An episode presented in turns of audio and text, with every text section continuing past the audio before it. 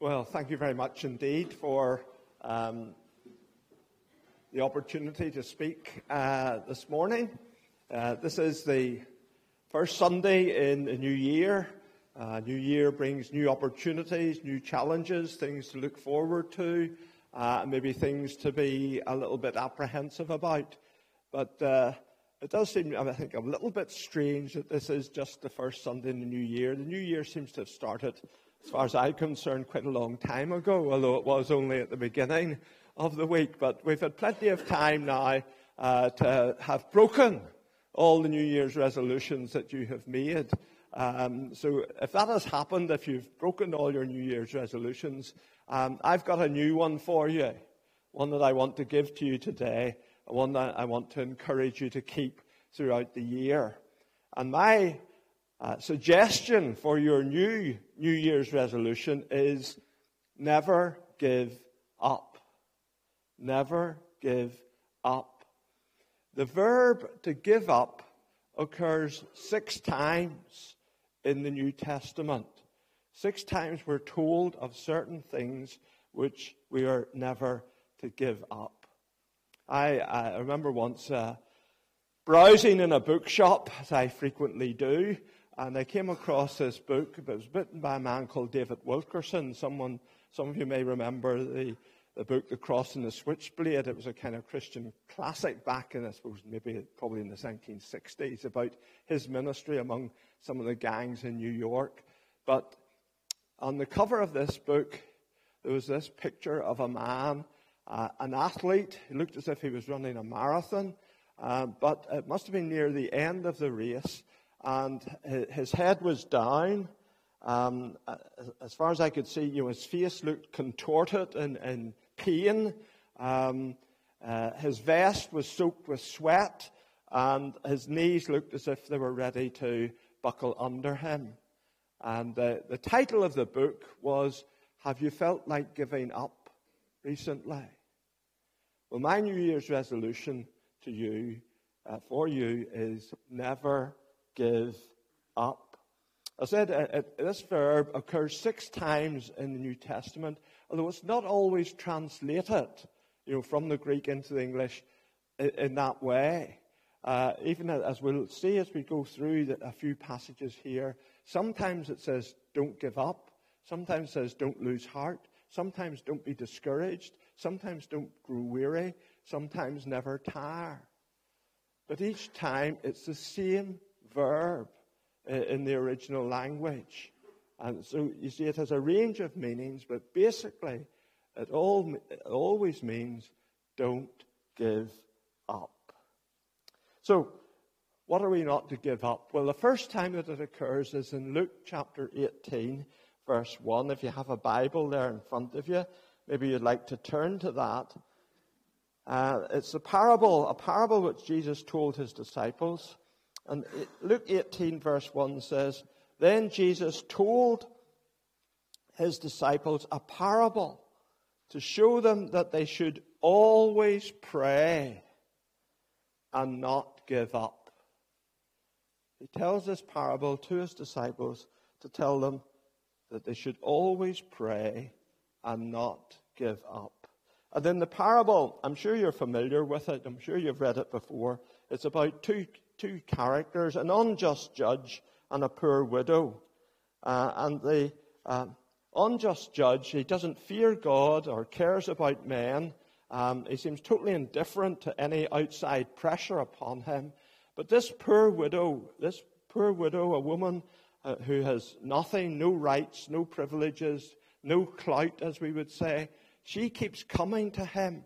And because she keeps coming to him, and persists in asking him to look favorably upon her, her cause uh, and to give her justice, the, the unjust judge, in the end, gives in to the woman because of her persistence, because she did not give up in coming to him and asking uh, for his, his, his decision.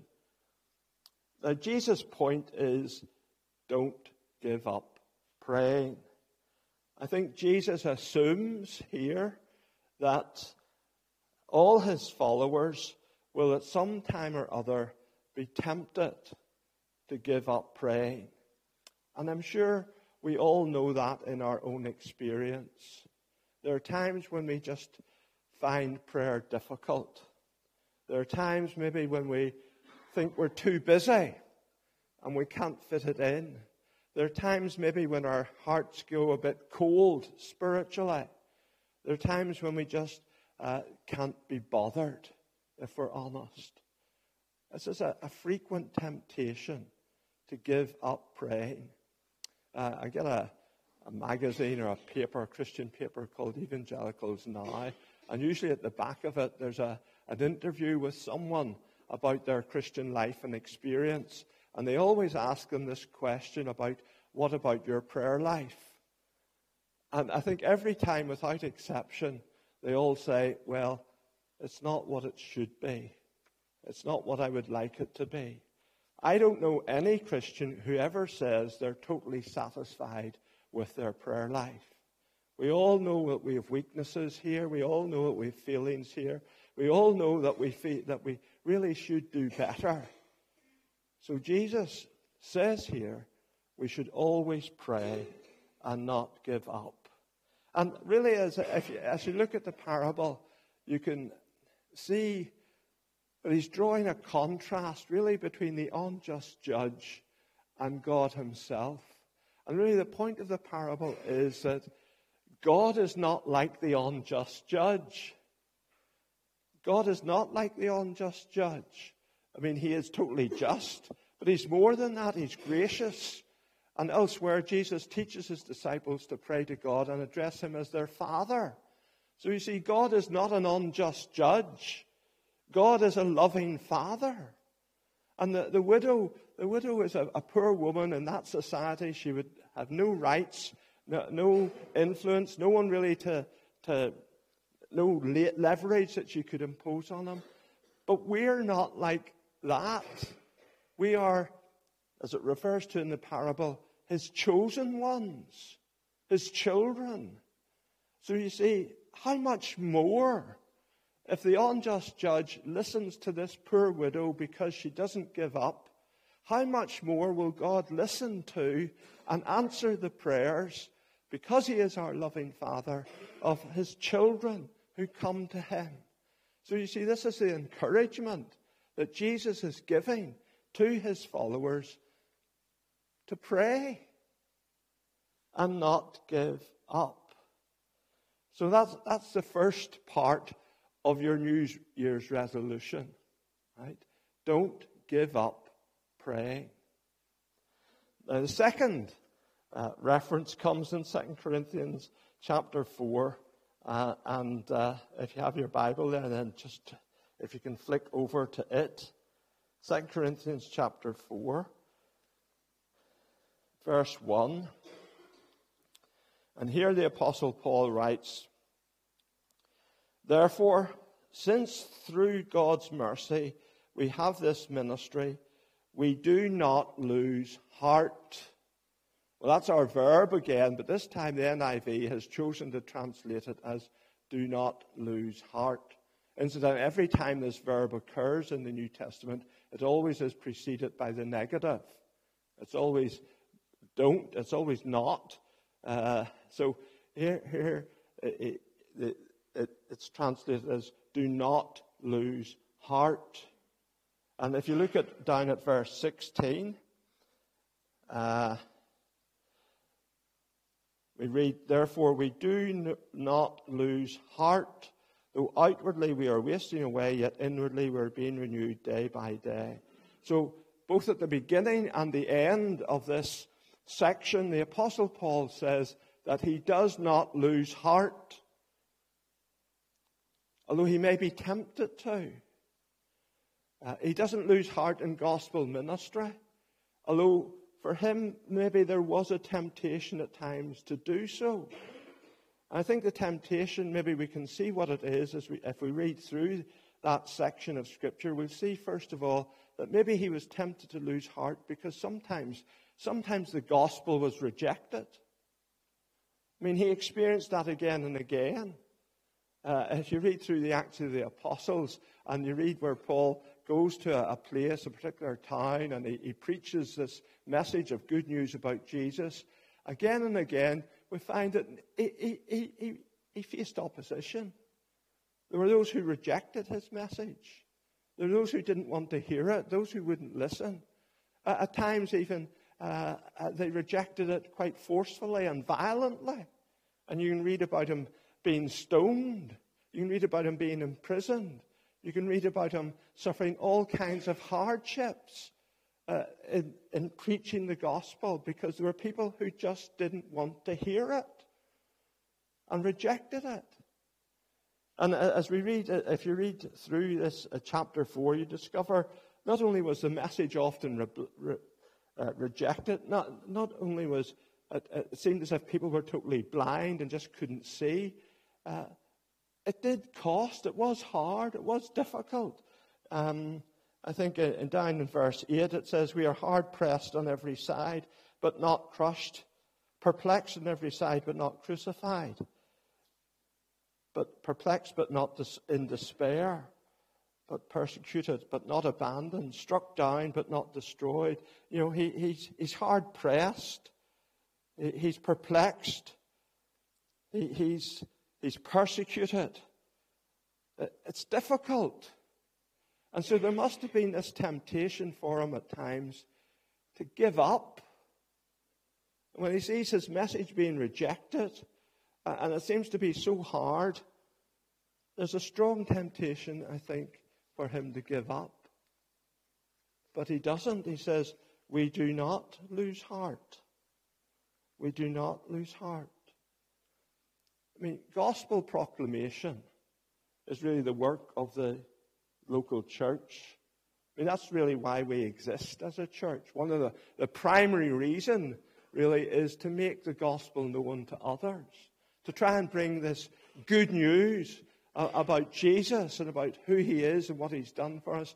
We want to bring this life giving message uh, to the community of which we're a part. We want other people to know. We want other people to hear.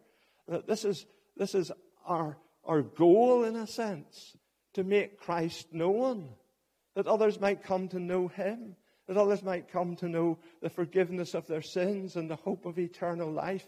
This is what we want to do. This is, this is, this is our, our task. And yet sometimes it seems just difficult. Sometimes it seems as if we have good news that nobody wants to hear. Sometimes we, we see uh, people, maybe people, members of our own family, uh, and they've heard the, the good news about Jesus. Maybe they've heard it from ourselves, or maybe they've heard it uh, as a child, or, or whatever. And they just seem to be like totally spiritually blind and dead. They just seem to have no interest. And it's tempting sometimes maybe to give up, maybe to stop praying for them, maybe to, to stop inviting them to church, maybe to stop looking for an opportunity to witness to them because they just seem to be so blind. They're totally in the dark and they just don't get it. And sometimes, sometimes the task of, of, of reaching others with the gospel does meet with opposition, uh, maybe with ridicule, uh, or, or, or just people keep their distance from you if they think you're like that. So there is this temptation, but we're not. We're not to give up. We're not to lose heart. Paul didn't give up. Paul knew that the gospel was the power of God for salvation to all who believed. Paul knew that God could shine the light of the knowledge of the glory of God in the face of Jesus Christ into anyone's heart. That God could do this.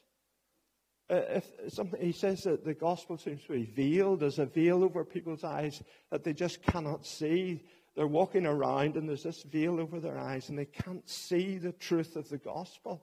Well, Paul says, God can remove that veil. God, by His Holy Spirit, as a person hears this message of the gospel, their eyes can be opened. The veil can be removed. They can see the light.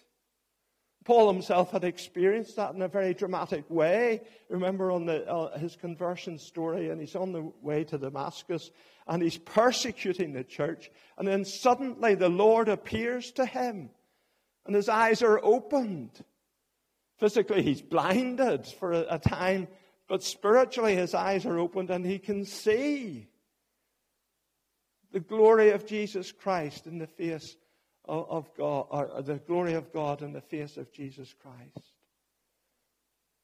See, God can break into anyone's life, anywhere, at any time. And so, although the task of spreading the gospel may at times seem to be difficult and fruitless, we do not lose heart. And we should never lose heart as a church in sticking to this task of seeking to make Jesus known to those around us. God is able to shine His light into the darkest of hearts. So we're not to give up proclaiming the gospel. We're not to lose heart when it seems the message is rejected. We're not to give up, but we're to continue to hold fast to the gospel, to believe in the, the power of God to save men and women and to change their lives. So we're not to give up praying. We're not to give up our confidence in the gospel. Third, third time this verb occurs is in Galatians chapter 6, verse 9. If you like to turn over to it now. Galatians 6, verse 9. Paul's reaching the end of his letter to the Galatians, and he has a few final instructions uh, to the church that he's writing to there. And he says in verse 9, Let us not become weary in doing good for at the proper time we will reap a harvest if we do not give up. Uh, our verb, the verb that we're looking at, is the one which comes first in the sentence. Uh, it's translated in the NIV here as do, do not become weary. At the end of the sentence, he has another verb, which is translated give up, but it's not the one we're looking at. And he's sort of repeating himself, but using different words just for the sake of emphasis. But he's saying here, don't give up doing good. Don't lose heart. Keep doing it. Don't become weary. Keep on doing it. For at the proper time, he says, we will reap a harvest. Doing good, I mean, doing good is simply helping others, doing whatever we can uh, to help whatever someone else needs. First in the church, in the family of believers, but also to all men and women everywhere in the wider community. Remember, Jesus told the parable of the sheep and the goats. He commended those who had fed the hungry and who had visited the sick, who'd helped the stranger and the homeless uh, and those in prison. Uh, that was some examples, some specific examples of what it meant to do good. Just being as, as helpful as you can to whoever you, comes across your path uh, who is in need. Jesus told the parable of the Good Samaritan. And, and the, the, Good Samaritan was the one who saw someone in need, someone they came across them in their, their daily life, someone who was in need. They were able to help, and so they helped in a practical way. That's what it means to do good, just doing what we can to help someone that we know who is in need. And we're to keep on doing it. We're not to give up doing it.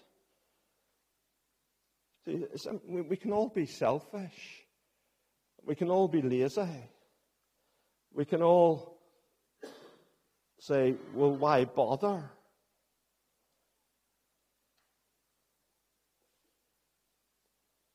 We're not to give up. We're not to grow weary in doing what is good. The Apostle um, Paul uh, says, We will reap a harvest. There will be some good outcome. We may not know what it is, we may not see it at the time. Uh, John Stott, in his, his uh, uh, commentary, says um, active Christian service is, is tiring, exacting work. We are tempted to become discouraged, to slack off, even to give up.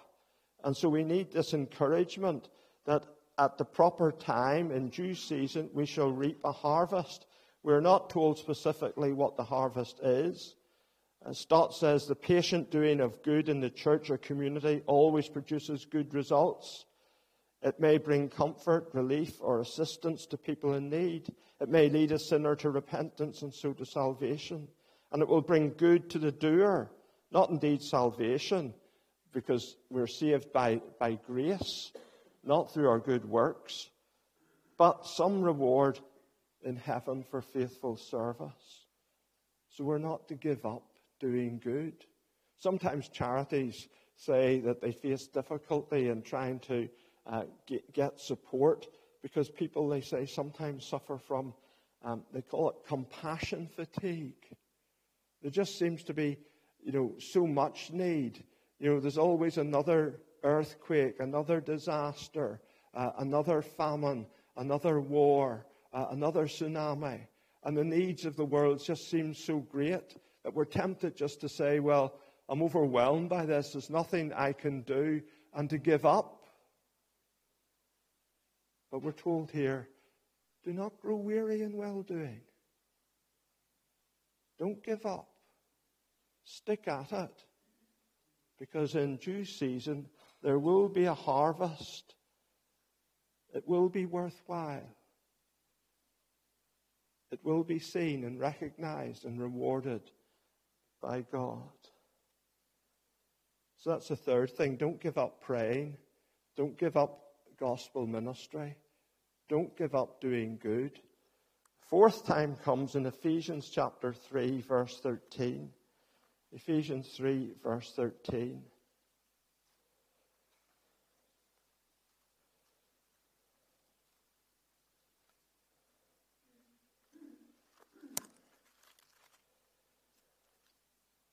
And here Paul writes, I ask you, therefore, not to be discouraged because of my sufferings for you, which are your glory. And here it's the same verb again. It's the same verb, but this time the NIV translates it not to be discouraged. Don't lose heart. Don't give up. Don't be discouraged. And here it seems to be that there's a temptation for some to be discouraged because of Paul's sufferings. Uh, at the beginning of that chapter in verse 3, it's uh, in chapter 1 of, or verse 1 of chapter th- of, of this chapter 3, it, it reads, For this reason I, Paul, the prisoner of Christ Jesus, for the sake of you Gentiles. Paul is in prison because of his faithfulness in gospel proclamation. Uh, he was suffering. I'm sure he was frustrated. I'm sure he was um, f- feeling, you know, harshly treated. Um, conditions would not have been great. I mean, he's suffering because of his faithfulness to the gospel.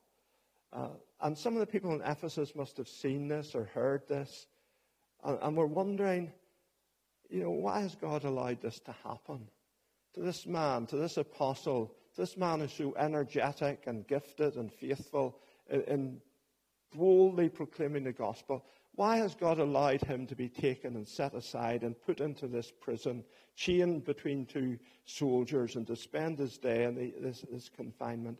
Why has God allowed this to happen to him? And they see Paul's suffering, and there's a temptation for them to be discouraged. And Paul says to them, Don't be discouraged. But because of my suffering. Because it is for your glory.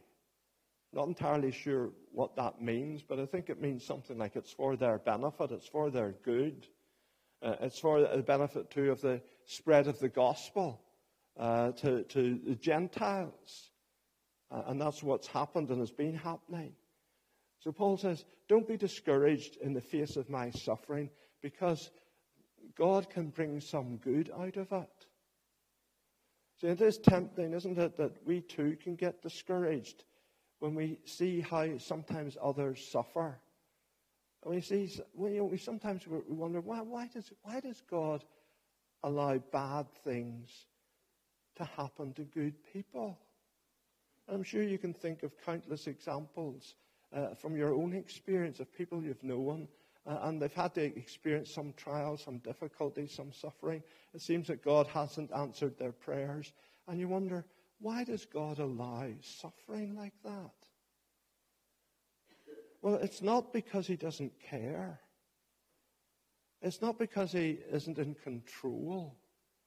Uh, it's, it's not because He doesn't know what He's doing.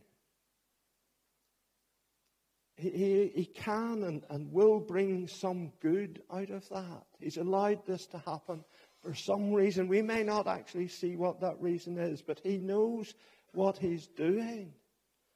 You remember that verse in Genesis, um, the end of Genesis, um, the story of Joseph. You remember how Joseph's uh, so badly treated by his brothers and he's sold into slavery and so on. And then Joseph makes good and he, he saves the, uh, the country from famine, and his brothers have to come down and, and get uh, the food that they need from him.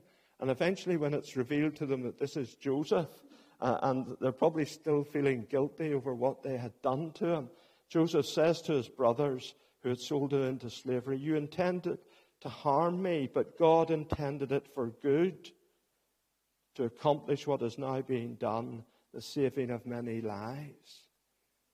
And so, you know, Paul is saying here, don't be discouraged at my suffering. Because God is able to bring some good out of this. We don't know what it is. But He is in control and He does care. And He is infinitely wise. And so, we're not to give up in the face of suffering. We're to continue to believe and trust that God is in control, that God is good. And then the, the final time that it appears, aren't you glad there are only six references and not 60? Right? The final time that it appears is in 2 Thessalonians chapter 3, verse 13. In 2 Thessalonians chapter 3, verse 13. We read, And as for you, brothers, never tire of doing what is right. But it's our same verb again. It's still that same verb uh, to give up. He says, never give up doing what is right. Never lose heart about doing what is right. Never, never be uh, discouraged about doing what is right. 2 Thessalonians 3, verse 13. As for you, brothers, never tire of doing what is right. The situation seems to have been that in this church in Thessalonica, uh, there were some people who were so convinced that the Lord was going to return at any minute that they'd given up their daily work. They were just sitting about waiting uh, for the Lord to return. And Paul's saying, that's not right. That's not right. These people, they're not working. They're, they're, they're, they're just becoming, making a nuisance of themselves and uh, bringing the, the gospel uh, into discredit. Now, God has ordained work for our good. This is the normal means by which all who are able to, all who are healthy and strong and have the opportunity, this is the means by which they can supply their own needs and have something over to share with others. So, work is a good thing. It's the right thing to do. Uh, so Paul's writing to these people and he says, Look, if you see other people doing something and it's not right, well, just you ignore them and carry on yourself and you do what's right. You do what's right. You do, you do what you know pleases God. You, you do what you know which is con, conforms to God's will. I mean, and this is for us too today. You know, whether uh, you know we see people maybe in our place of work, or, or maybe in our family, or maybe in society in general, and they're now doing things. They're behaving in ways which you say, well, that's not right. That, that's not what pleases God. That, that, that's contrary to God's will. Uh, that can be discouraging when it seems as if uh, we're out of step with everybody else around us uh, when it comes to how we live our lives. Well, Paul is saying here, well, as for you, whatever other people are doing in society or, or closer to home, whatever other people are doing, and you think, well, that's not right, don't you follow them. Don't you be influenced them. Just you keep on doing what is right. Never tire of doing what is right. Continue to live a, a life which is obedient to God and pleasing to Him and conforms to His will. Just you do the right thing. Never tire of doing what is right. So you see, here's my New Year's resolution for to suggest for you today. Just don't give up. Don't give up. Um, we're coming the next sort of season the Christian year is a, the season of Lent, which, you know, which precedes uh, Easter.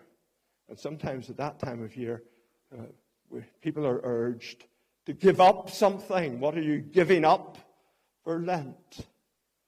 Well, I'm telling you this morning, here's something never to give up. Don't give up praying. Don't give up your confidence in the gospel. Don't give up in the face of suffering. Don't give up doing good.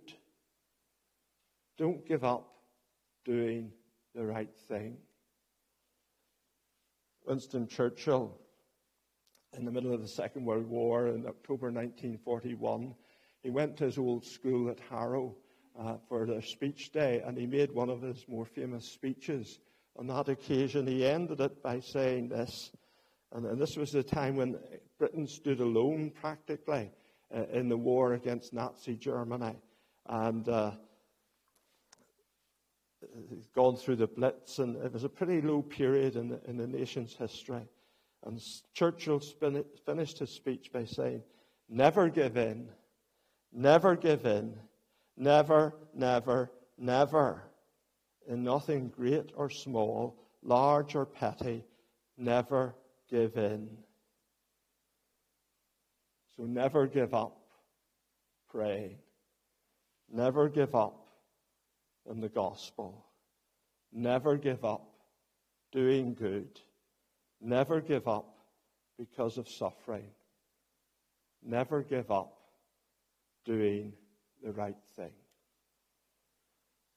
Let's pray. Heavenly Father, we do thank you for the very clear instructions of your word, for the directions that you give us as to how to live in a way which is pleasing to you. So help us in this new year. Never give up doing these things which you always want us to do. We ask this in Jesus' name. Amen.